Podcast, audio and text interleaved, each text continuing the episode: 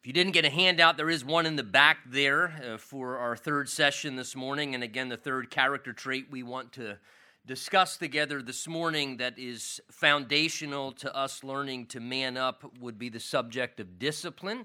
Uh, our first session together, we talked about commitment. The second time, we talked about convictions. And this morning, we want to move on and talk about another major component, I think, to building a stable and an inspired course as a man, which is developing the character trait we might call being a disciplined man. And I think it's good to kind of ask on the front side of that what does it really mean to have self discipline or to be what we might refer to as a disciplined man? And discipline itself is defined as follows it's referred to as a controlled form of behavior a routine way of working and the development of an orderly or prescribed conduct. The idea there is a predetermined way of living rather than kind of living sporadically, just kind of flying by the seat of our pants or just kind of winging things, we might say. Instead, that's the idea of a predetermined way of living. And then even correction as necessary or maybe regulation of our behavior from time to time to stay on course for the sake of either doing one of two things maybe improving our lives or perhaps as well at times even avoiding negative results. So, obviously, it's going to include a degree, we might say, of kind of mental fortitude, or we might say mental toughness, where you choose to do what you know that you should do, and you're able to exercise the mental toughness to do that, to do what you should do, instead of maybe we might say what we want to do or what we feel like doing in a given situation where we're consistently controlling our actions despite the temptations that come upon us or feelings we're dealing with or moods that come in and out of our lives. I like the term, and often I'll refer to it, the idea of self regulation. Self regulation. The idea is being able to regulate yourself, develop the ability to monitor and to manage your inward life.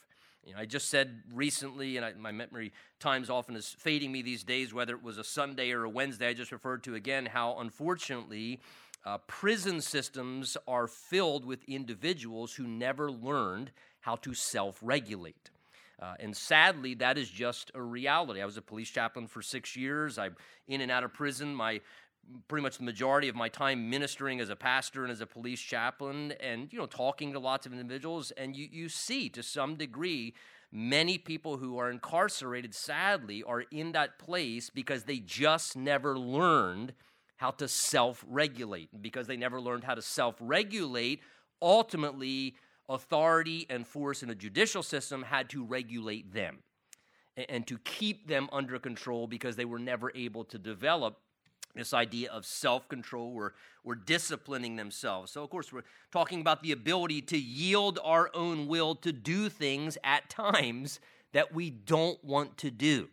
Uh, that's the idea there is that you may not want to do something, but you're able in maturity to exercise the, the strength inwardly, mentally, to yield your will to do something even when you don't want to. And of course, the, the kind of the idea is, is often we talk about delayed gratification.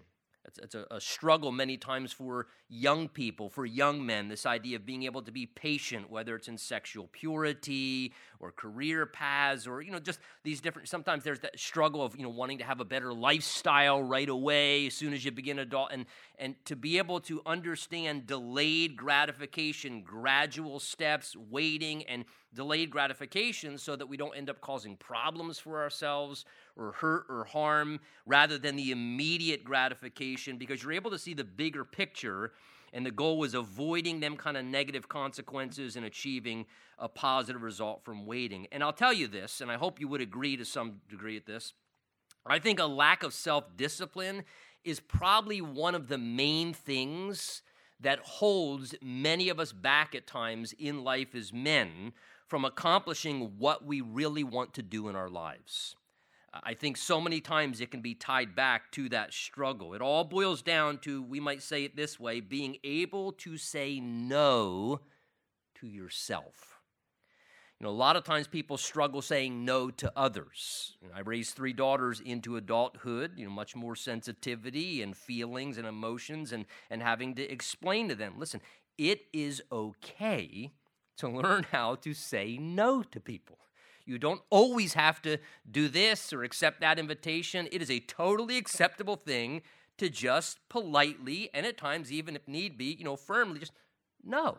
I, I just thank you, but no. Or and, and to be able to learn how to say no to others, that's a life skill. But probably a bigger life skill is actually learning how to say no to yourself at times. And this is the idea of discipline, learning how to say no to my moods that I may be in, or my desires, or my feelings, or my ideas, not always giving in to what I want. We might call it this way the denial of the self life. And really, this is what Jesus talked to us about. Jesus told us that a major part of his being a faithful follower of his was that daily denial of our selfish nature. In fact, if you notice in your handout there that we gave to you, Luke 9 23, the verse there, Jesus made this statement regarding being his follower. He said, If anyone desires to come after me, let him deny himself, take up his cross daily, and follow me. So Jesus reduced discipleship, and discipleship is different than being a believer. Being a believer means you, you believe something, you assent to something. Being a disciple, which is what we're truly called to be as Christians, as Christ followers, a disciple is a committed follower. And so Jesus says, Go out and make disciples. And then he says, really, in essence, in this verse, in Luke 9, when he's discussing that, if anyone desires to come after me, if you want to become my disciple, you want to be a committed follower and follow me in your life, Jesus says it boils down to this deny oneself, take up your cross daily, and then you're able to follow me. It's almost as if he says, You have a daily choice, I have a daily decision to say no to the self life. And this is the idea of deny yourself. Oftentimes we talk about self denial. And self denial is a wonderful thing. Self denial is the disciplinary idea of what you see in, let's say, martial arts, maybe, or a lot of athletes practice very strong, you know, self-denial and they're able to deprive themselves and push beyond or, you know, regulate, get themselves under control. And self-denial is a wonderful thing, or self-discipline, we might use that term, right, from a military perspective. But self-discipline and self-denial is different than denial of self. Because denial of self is the denial of the self life. That is the selfish inward bent inside of me. And there are many people who are, for example, uh, you know, great at practicing self-discipline.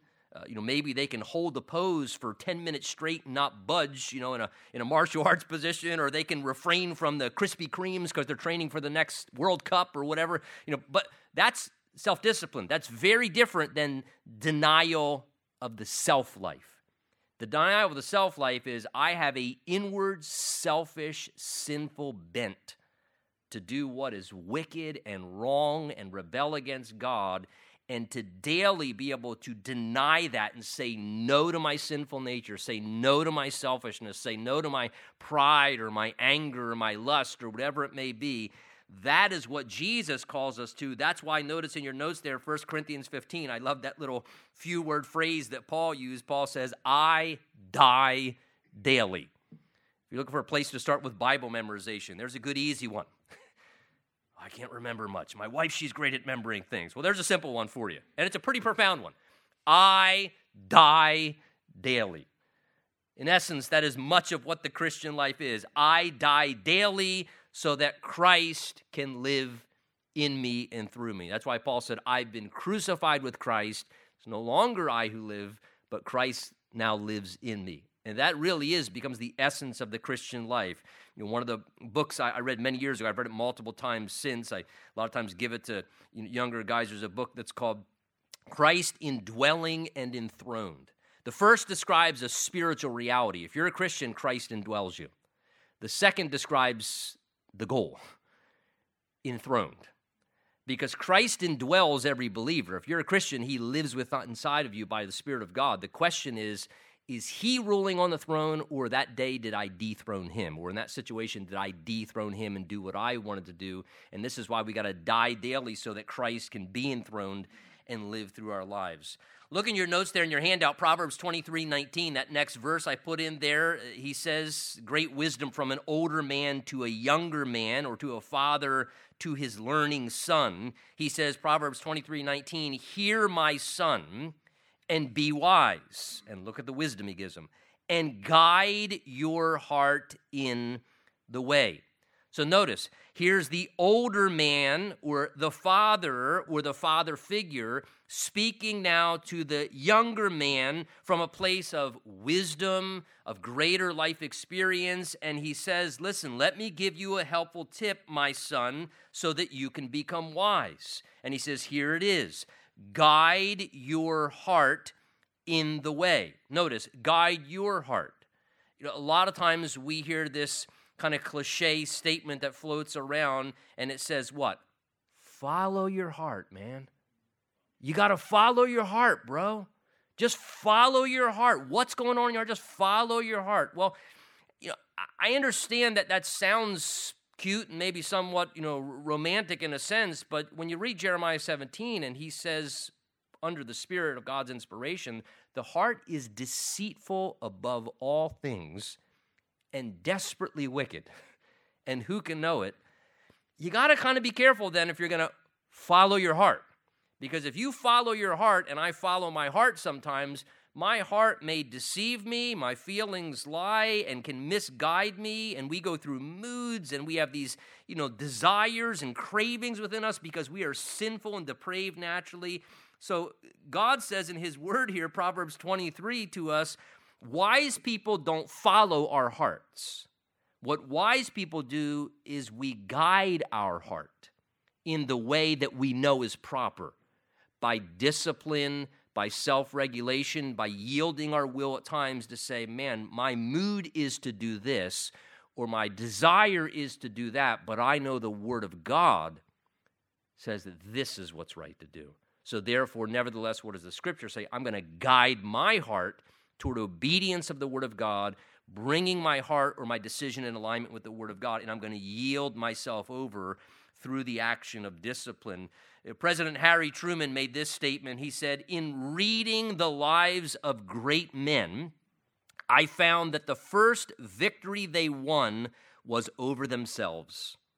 Self discipline with all of them came first. Great statement.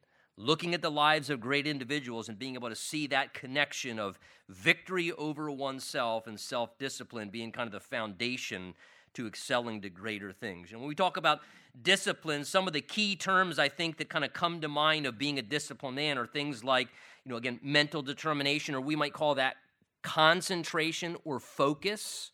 And this is a big thing, gentlemen, because if I can use the analogy, and I talked about this in length when I was doing a, a similar uh, set of teachings like this with uh, the senior uh, high school boys at the Christian school, the, the idea of if you think about little boys, what's one of the common struggles with little boys? They can't stay focused, right? A, a, earmark of a younger boy is they, they struggle with focus. And you're trying, would you just focus here? And, and to just get them to, to focus or to get them to stay focused on an instruction or a task because they got energy right and they're, they're just, and struggle with focus. Again, we're wanting to man up. We're not wanting to live like little boys. We're not wanting to be like Peter Pan our whole life long. That means that we have to overcome that boyish tendency and learn how to develop focus, how to stay concentrated and to pay attention, and that comes through mental discipline. It speaks of things like willpower. Again, if we can think of little boys, little boys typically, they have no willpower, right? They, they easily give in to impulses, they get distracted very easy, they pursue what's desirable. Perseverance, another term that's descriptive of discipline, pushing through challenges without giving up, right?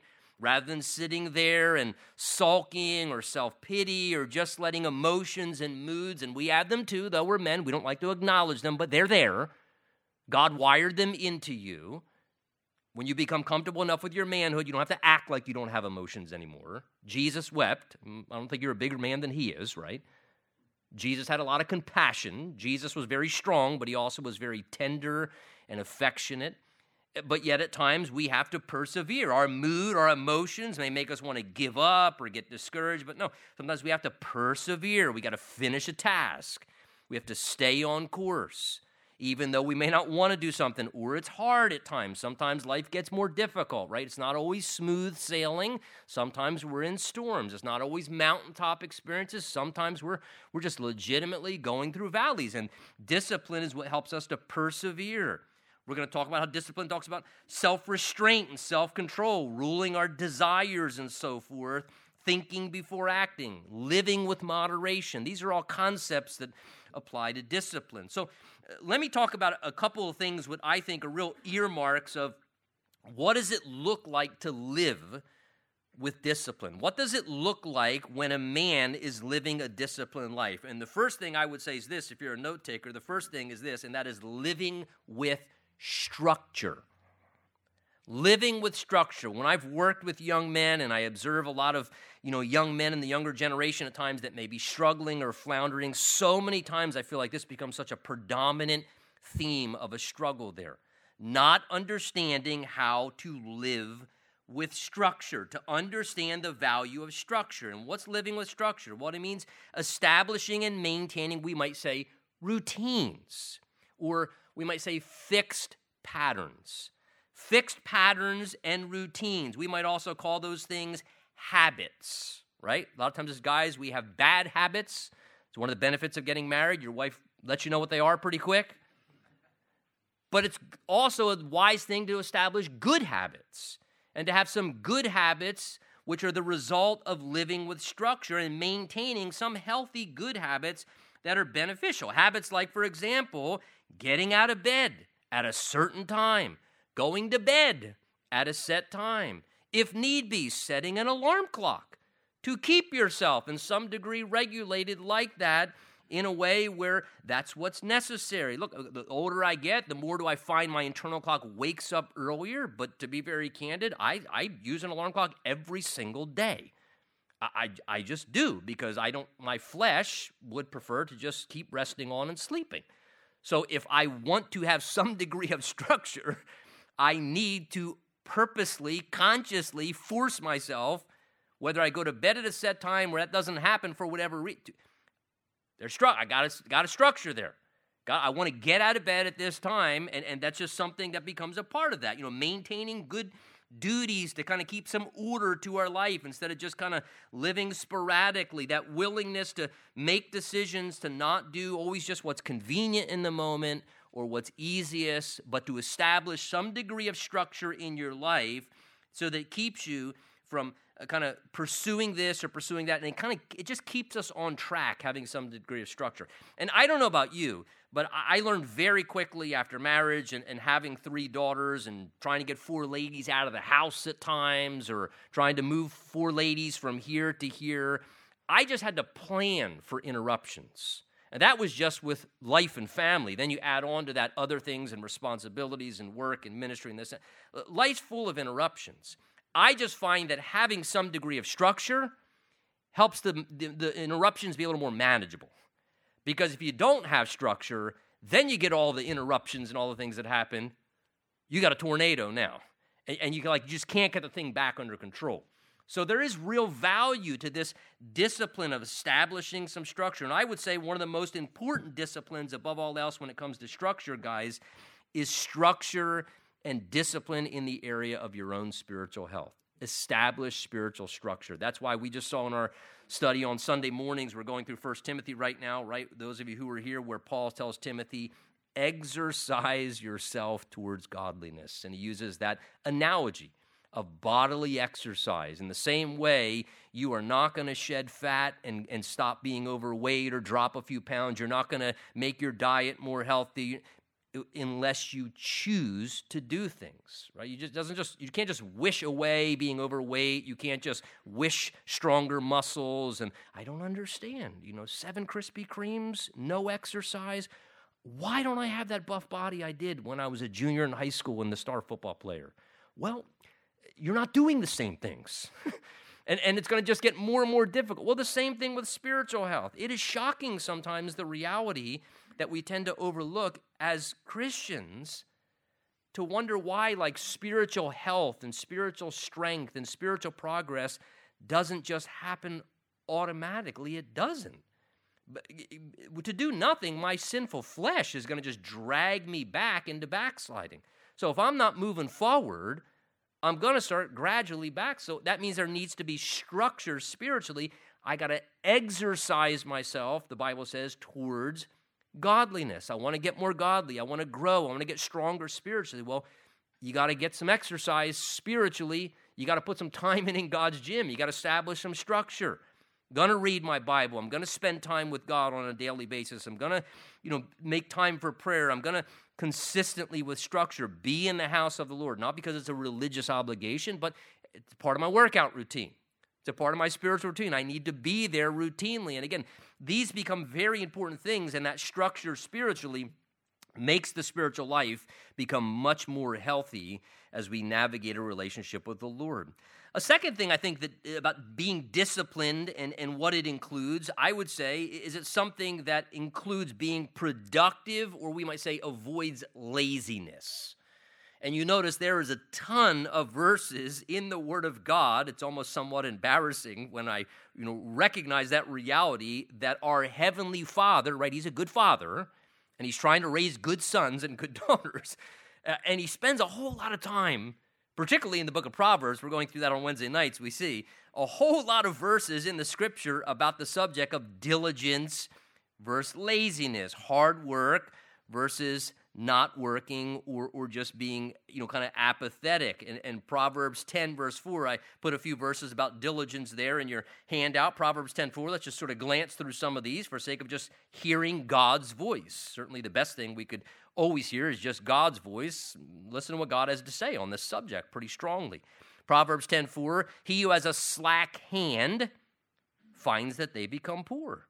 But the hand of the diligent makes rich. So God says, diligence, the end result of that, progress, productivity, prospering, ultimately, you know, getting to a place. Most people who are wealthy in the culture have not inherited their wealth. Most people who have become to a degree more wealthy in some degree, God said way in advance, it was just diligence. They just they just diligently worked hard, consistently made healthy choices, and it translated in, into just greater wealth and progressing in that area. Where, in the same way, many times those who have become poor, and again, I'm not trying to pick on anyone, there's legitimate things happen, but there is a good percentage of a population where people struggle financially and become poor simply because of the fact that they do not want to be diligent or to work. And it was their own laziness to a degree that they're struggling with, whether mentally, emotionally, what, that's caused them to be in that condition from time to time. Proverbs 12 24 says, The hand of the diligent will rule, but the lazy man will be put to forced labor. So notice, diligence brings about progress, promotion. Someone who's ruling is someone who's now the boss rather than the servant or the employee. So being diligent, he says, that's what leads to the right and the opportunity and responsibility to have some degree of rulership, to progress, where many times the lazy ends up being the one, because they're lazy, they can't rule and direct and lead others. They have to be someone who is directed. And because of their struggle with laziness, they need to be someone who's being directed by a supervisor at times because they simply can't handle a leadership role yet, the Bible says.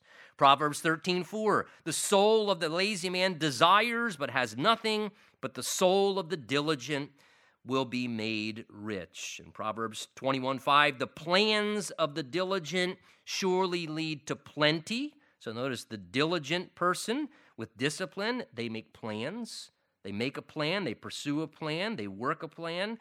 But those of everyone who is hasty, the idea is just kind of winging things and no real, again, structure or disciplined approach to things, surely to poverty. Now, notice the many versions cautioning about laziness. Some of them are almost somewhat humorous just in their reading. Proverbs 12, 27 in the list begins The lazy man does not roast what he took in hunting, but diligence is a man's precious possession. Notice, someone being so lazy, they go through all the effort uh, of actually going out, scouting the, the, area. They actually make the catch, they, they capture the animal, but then they're too lazy after doing those important things. They bring it home, and their laziness makes them well waste. They don't even end up cooking the meal, and they waste the opportunity. And so, again, this is kind of an indication. One of the problems of laziness, lack of discipline, is it can lead to somewhat of a wasted opportunity at life from time to time. Proverbs 13, 4, the soul of a lazy man desires. The idea is he's got lots of dreams, right? Sometimes this is a struggle with laziness. Dreamer out the gazoo, man. Dreams, ideas. Oh, I got this new idea. I'm working this new plan. I got this new thing on, and, and, and lots of ideas, lots of desires. Nothing wrong with being a, a visionary, but some people, that's all they are. They have tons of visions, but they never roll up their sleeves and do anything. And that can be a problematic thing. And so God says the soul of the lazy at times desires, but they have nothing because they do nothing. They're always too busy dreaming up the next idea, the next hopeful opportunity. But the soul of the diligent, he may not have a lot of ideas, but he knows how to roll up his sleeves and just go to work. God says he eventually makes progress and becomes rich because of just that diligent effort. Proverbs 19:24, the lazy man buries his hand in the let's call it the chip bowl and will not so much as bring it to his mouth again. Now that's a bad picture of laziness, isn't it? You put your hand down in the bowl. Honey, can you pass me the chips? You put your hand down in the chip bowl. Oh, honey. You think you can put a chip in my mouth?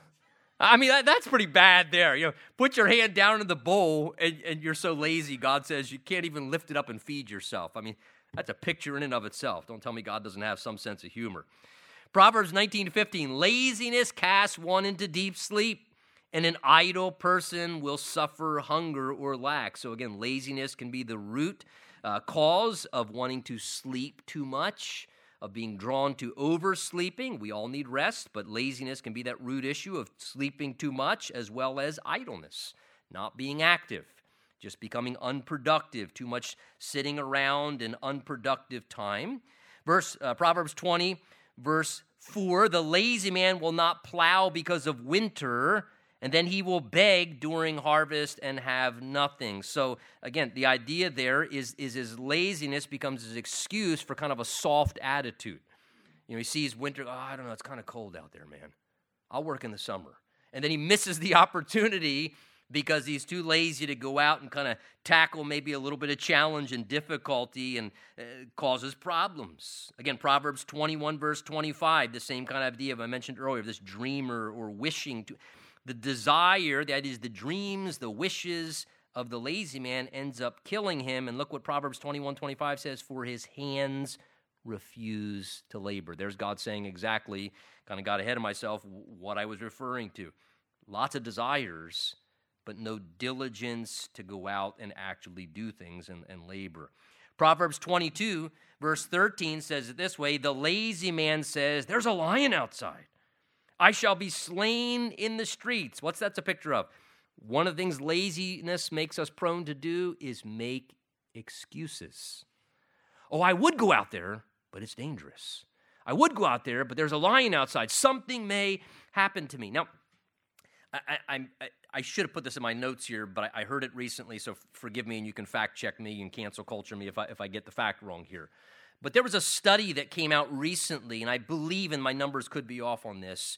It was done from 25 to 40 year old males, and I believe the number was somewhere around 7 million right now. 25 to 40 year old males who are able bodied working individuals. They're not disabled, there's not you know, reasons that they, they cannot work able bodied men, 25 to 40 years old, somewhere around 7 million currently unemployed, and when asked, basically said two things I'm afraid to go back to work.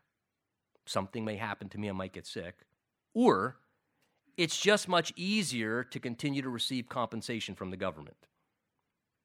That's sad. That's really sad. Making those kind of excuses and choosing that, oh, uh, that's just an indication, God says, of, of just laziness. As the door turns on its hinges, few more here, Proverbs 26, 14. As the door turns on its hinges, so the lazy man turns over on his bed. Look at Ecclesiastes 10, 18. Because of laziness, the building decays, and through idleness of hands, the house leaks. So, again, neglect, laziness, not being productive. God says here, the picture, it causes things to fall apart, things to not work correctly.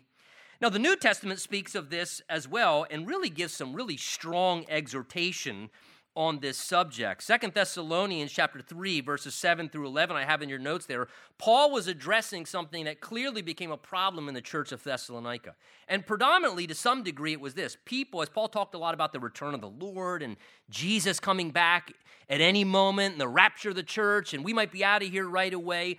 Some people took that and wrongly kind of used that as as a platform to basically say, well, I mean if the Lord's coming back soon, Uh, I mean, we we might as well not work. I mean, we should redeem the time, man. And I'm just going to go evangelize every day because I'm kingdom minded. And so what happened is some of them were becoming lazy and idle and people were having to take care of them and bail them out and pay their bills and they were kind of there was it seems sort of this spiritualizing of oh well i don't need to work so i'm just going to kind of be irresponsible because jesus could come back at any minute you know and, and there was this idea of missing somehow the thing that Jesus said, which was, Yes, I'm coming back, but Jesus also said, Occupy until I come.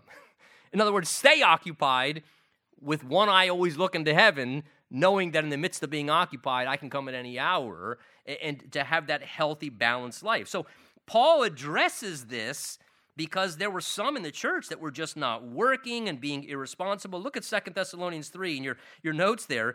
He says, For you yourselves know how you ought to follow our example, Paul says. We were not idle when we were with you, nor did we eat anyone's food without paying for it. Again, as Paul went around as a missionary church planter, he went from location to location, and it was Paul's typical pattern, though it seems he had missionary supporters, and at times he would receive financial remuneration from churches. To, and again, nothing wrong with that, it's biblical. But Paul's motto as he went quickly from place to place planting churches is when he would go into a town, rather than be a burden on the people, he would try and start working together with his team. He was a tent maker, and he would do that to not be a burden and as an example to responsibly provide for himself and his team and do ministry at the same time. And then oftentimes they would be up and move to a new location. And so this was sort of his missionary uh, pattern, church planning from place to place. He says, We weren't idle, nor do we eat anyone's food without paying for it. On the contrary, look what he says we work night and day, laboring and toiling, so that we would not be a burden to any of you. He didn't want to be a burden on the people. We did this not because, he says, look, not because we don't have the right to such help. In other words, Paul understood it. It's okay to be compensated to do ministry. He says that wasn't that, but in order to offer ourselves as a model for you to imitate. And then look what he says. For even when we were with you, we gave you this rule. Imagine if the government operated like this The one who is unwilling to work shall not eat. We hear that there are some among you who are idle and disruptive. They are not busy or occupied. Wow, what a simplistic way to solve a problem. Paul said, Look, let me help for those who, and notice again, please, please notice, I want to draw your attention the one who is unwilling to work. He doesn't say the one who is unable to work.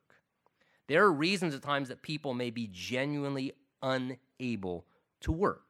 And in those situations, we should show, show compassion. Ephesians 4 says we should be working to help those in need. If for some reason they're unable to be working in a given situation or season. Health issues or a situation arose and, and they're in the midst of trying to find work. Or again, there are reasons that people are unable to work. But, but God says here when someone is unwilling, and the, the root issue is they're just unwilling to work because they don't want to, or it's laziness, or they make excuses, and they're just, uh, and he says, they're not busy. So he says, here's the way to do this don't help them, don't feed them.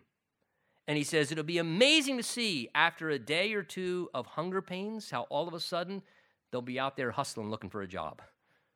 And, and he says, and, and they'll find this reality will motivate them. And so, again, very, very great counsel. God does not want us to drift into that kind of lazy, unproductive way of living. God wants all people to be contributors in this life and not just consumers, consumers. God wants us all to be productive in some way. I'll tell you, gentlemen, laziness, I think, is like a mother that gives birth to many bad habits in our lives. It, it, can give birth to things like, you know, sinful behaviors, and you can tie it back to late, and we get lazy, and it kind of gives birth to then entering into some sinful behaviors, just bad habits, causing us to lack motivation. And that's why there is personal safety in being occupied. Oh, what's the big deal? Because I tell you, you know as well as I do, or it's a good lesson to learn if not, that being occupied and having some degree of busyness, whatever it is, to keep ourselves occupied, it's actually a safeguard in our lives. It actually protects us because idleness is the devil's what? Workshop, playground, right? We, have all heard that. And it's just a reality. There is something to be said for just staying productive, staying busy, whether you keep yourself busy or you got things keeping there's something to be said for that. It eliminates many opportunities to be tempted to do things that are not good. And so often we discover that reality. When we are too busy, then we just don't have time to do dumb things. If we have a lot of things that we're tending to and our energy is here and we're occupied doing that, a lot of times we're just too distracted to do wrong things. We just don't have the time to give to wrong things because we're just productively doing other things. So many times you'll find disciplined people aren't necessarily stronger at overcoming temptation. Don't, don't think that. Oh man, he is so disciplined. That's why he can overcome temptation. Disciplined people aren't stronger at overcoming temptation. Oftentimes, they're just more diligent at staying on track, and that's why they don't give in to temptation because they're occupied in what is good. Another big area of discipline is exercising self control in our desires and our passions, we might say. And again, in your notes there, I, I, put the reference of Matthew 4. This was exemplified by the greatest man, our leader, our Lord, Jesus, as a man. He's driven out into the wilderness, remember in that passage? And he overcomes the devil's temptations. And what were the devil's three temptations? We often refer to them as the lust of the flesh, the lust of the eyes, and the pride of life. And Jesus, there, with the Word of God and exercising his will and dependence upon the Father as a man, Jesus said, Man shall not live by bread alone. Listen, Jesus was saying to Satan, I don't need to defeat you as God.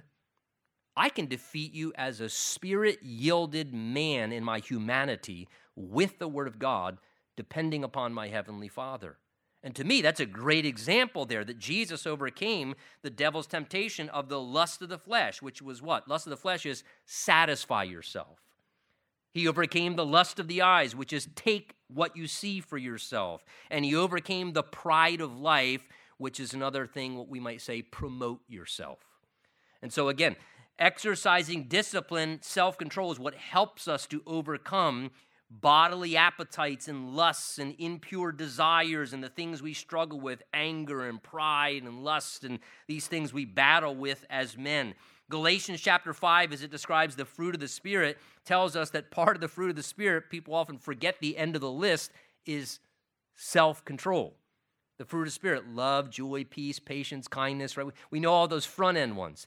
The last part of that section of Scripture says part of the fruit of the Spirit is self control. That is, the Holy Spirit and living under his power helps us exercise self control, or we might call it discipline. Paul describing his own kind of life working this out. Look what he says there in your notes, 1 Corinthians 9 27. Paul says, I discipline my, look what he says, my my body, my, my humanity. I discipline my body bring it into subjection that is under my rulership, under my control, so that I'm not disqualified. What was Paul saying? If I don't discipline myself and my humanity, I'll end up disqualifying myself. I'll end up ruining my opportunities that God wants for me, and things will get out from under my control in an unhealthy way. Of course, one of the main areas as men, not just men, women as well, but as men, we understand this area of exercising self control and discipline is crucial as it comes to restraining our sexual desire. The natural, normal sexual desire that we have that yearns to be satisfied, and that sadly, sometimes what we do is we satisfy a God given desire for sex and sexual expression, and, we satisfy a God given desire in a God forbidden way. And so, therefore, 1 Thessalonians 4 talks to us about great detail of this is the will of God, Paul says there. Your sanctification. Oftentimes we ask, I wonder what God's will is. I wonder, there's a few places in the Bible where it specifically says this is God's will. One of the occasions is in the area of self control with our sexual desires abstinence if you're not in a marriage relationship with a female or in any other capacity restraining that sexual desire. And again, abstinence indicates the presence of a desire. And it means the desire is there, but I choose not to yield to it. I choose to deny that. So again, to abstain means yes, the desire is there. And this is why he says, This is the will of God, your sanctification, that you should abstain, resist, subdue don't turn on the faucet, sexual immorality, that each of you should know how to possess his own vessel, that is your bodily vessel. Learn how to control your body with sanctification honor, not in passion of lust like the Gentiles who don't know God. Oh, well, in comparison to people in the world. I mean, comparison to what pigs in the world do. I mean, I'm a pretty stellar guy. I mean, I'm just I'm just doing this with my girlfriend. You don't compare yourself to the world. they don't know God. You don't use that standard. You use the standard of the Word of God. So he says here, not in comparison how the world is, that no one should take advantage of and defraud his brother. Interesting in regards to sexual, no one take advantage of and defraud his brother. You know, a lot of times when I'm talking to young people, I'll say to them, listen, you go fooling around sexually with someone who you're not married to, that may be someone else's future wife. Would you like it if someone slept with your future wife? Would you like it if someone fooled around with your future husband? You'd probably be pretty upset. So this is it. Don't don't rob your brother. That may belong to somebody else someday. That's something that God wants preserved and protected. And look, this is a battle. We understand it. I, I would oftentimes say to my kids, you know, by the grace of God, all three of them are, are, are married now. So that part of the struggle of trying to help them as a parent, I'm, I'm on the other side of it. But I would often say, listen, you got to serve your time on the combat zone. Me and your mother did it during our dating relationship. It's, it's like that's your time on the combat zone, man. You got to resist, you got to overcome, you got to be practical. Don't put yourself in compromise. Oh, sitting on the couch with mom and dad again. Hey, welcome to the combat zone, bro. Welcome to Afghanistan. Stinks, don't it? You do your you do your tour of duty, nine, ten months, a year, whatever, and eventually you get the prize. Then you know. But I'll tell you this, and, and to be very candid, gentlemen, just because you get married doesn't mean sexual struggle with temptation or lust or desire goes away.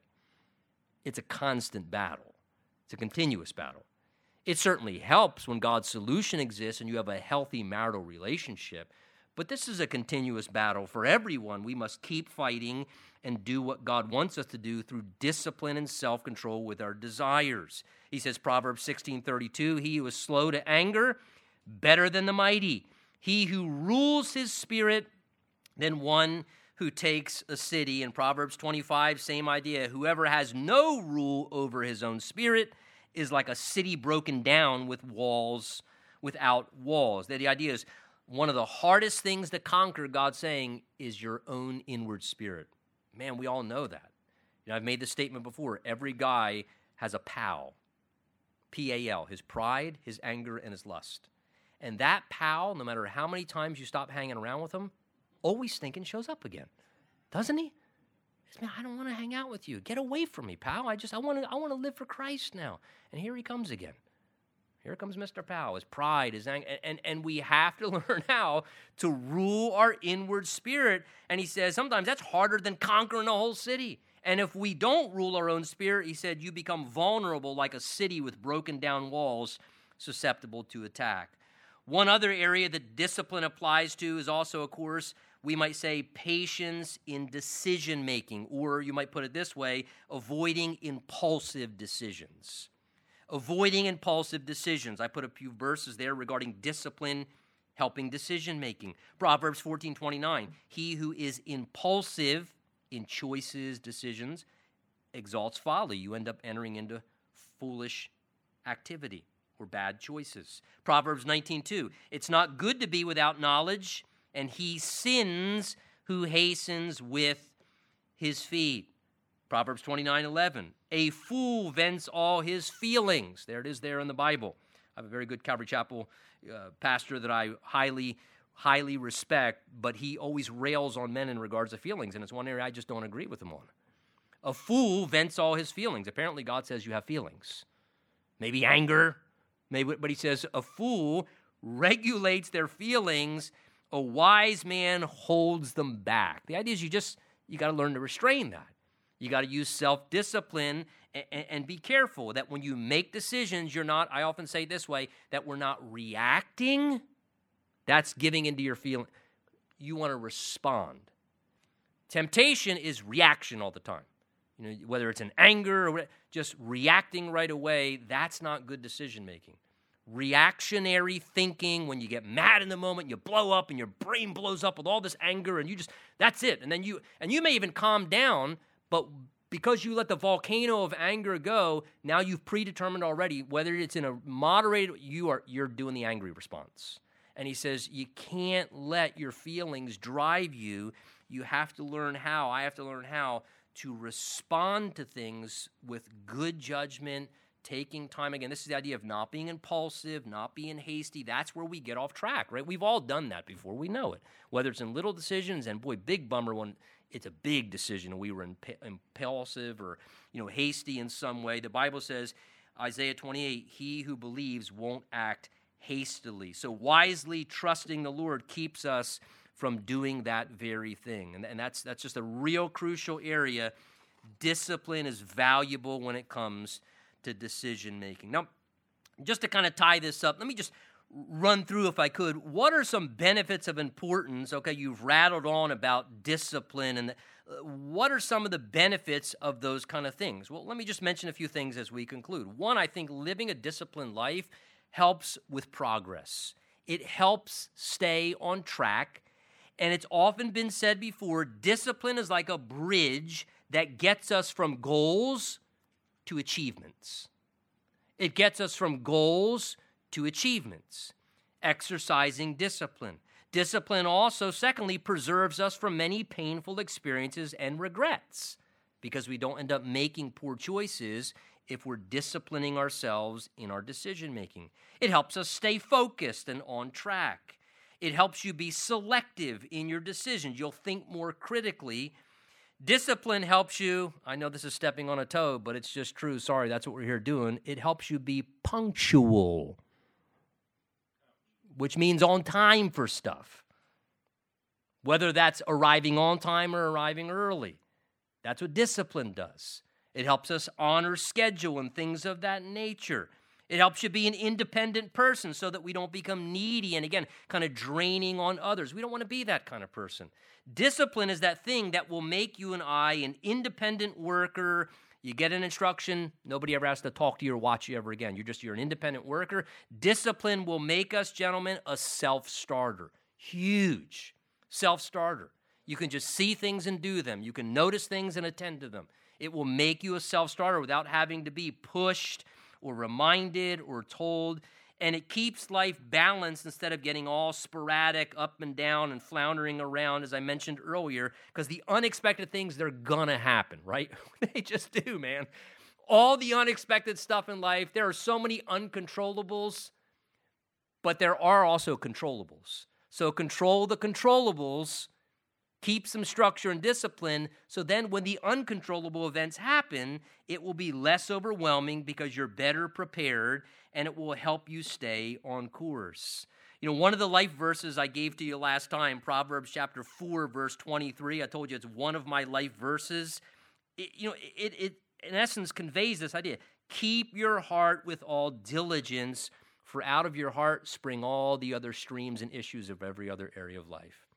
You know, many of you may have heard of him before. There's a gentleman, Jocko Willink, who's an ex SEAL. He wrote a book called Discipline Equals Freedom. Now, I have not read the book, so don't hold me accountable for that. I just searched down a quote. But I do like the title of the book Discipline Equals Freedom. He says this listen to a quote from Jocko Willink, an ex Navy SEAL. He said, Freedom is what everyone wants to be able to act and to live with freedom. But the only way to get to a place of freedom is through discipline. The temptation to take the easy road is always there. It's easy as staying in bed in the morning and sleeping in. But discipline is paramount to ultimate success, as well as victory for any leader or for any team. And, and I love this. Listen to the conclusion of this. Don't expect to be motivated every day to get out there and make things happen. You won't be. Don't count on motivation, count on discipline. Man, that is good. Don't be, well, I don't feel motivated. Who does half the time? don't count on being motivated every day, he says, to get out there make you won't be. Don't count on motivation, count on discipline. You know, may God, by His grace and the power of His Holy Spirit, help us to be what we're not, but make us what we can become to give us the grace of discipline to live our lives in a much more healthy way. Let's stand together and let's pray, gentlemen. Father, thank you for today and this time to be together as men. Lord, we thank you for allowing us uh, to discuss and think through these different subjects and characteristics and character traits that we see weaved all throughout your word that are very valuable and beneficial for us. Lord, forgive us for our shortcomings, the weakness in our flesh, and Lord, give us the grace to grow. That's what we want, Lord. Thank you for working in each of our lives as men. And we pray and ask these things together in Jesus' name. And everybody said, Amen. Amen. God bless you guys. Glad to see you again this morning.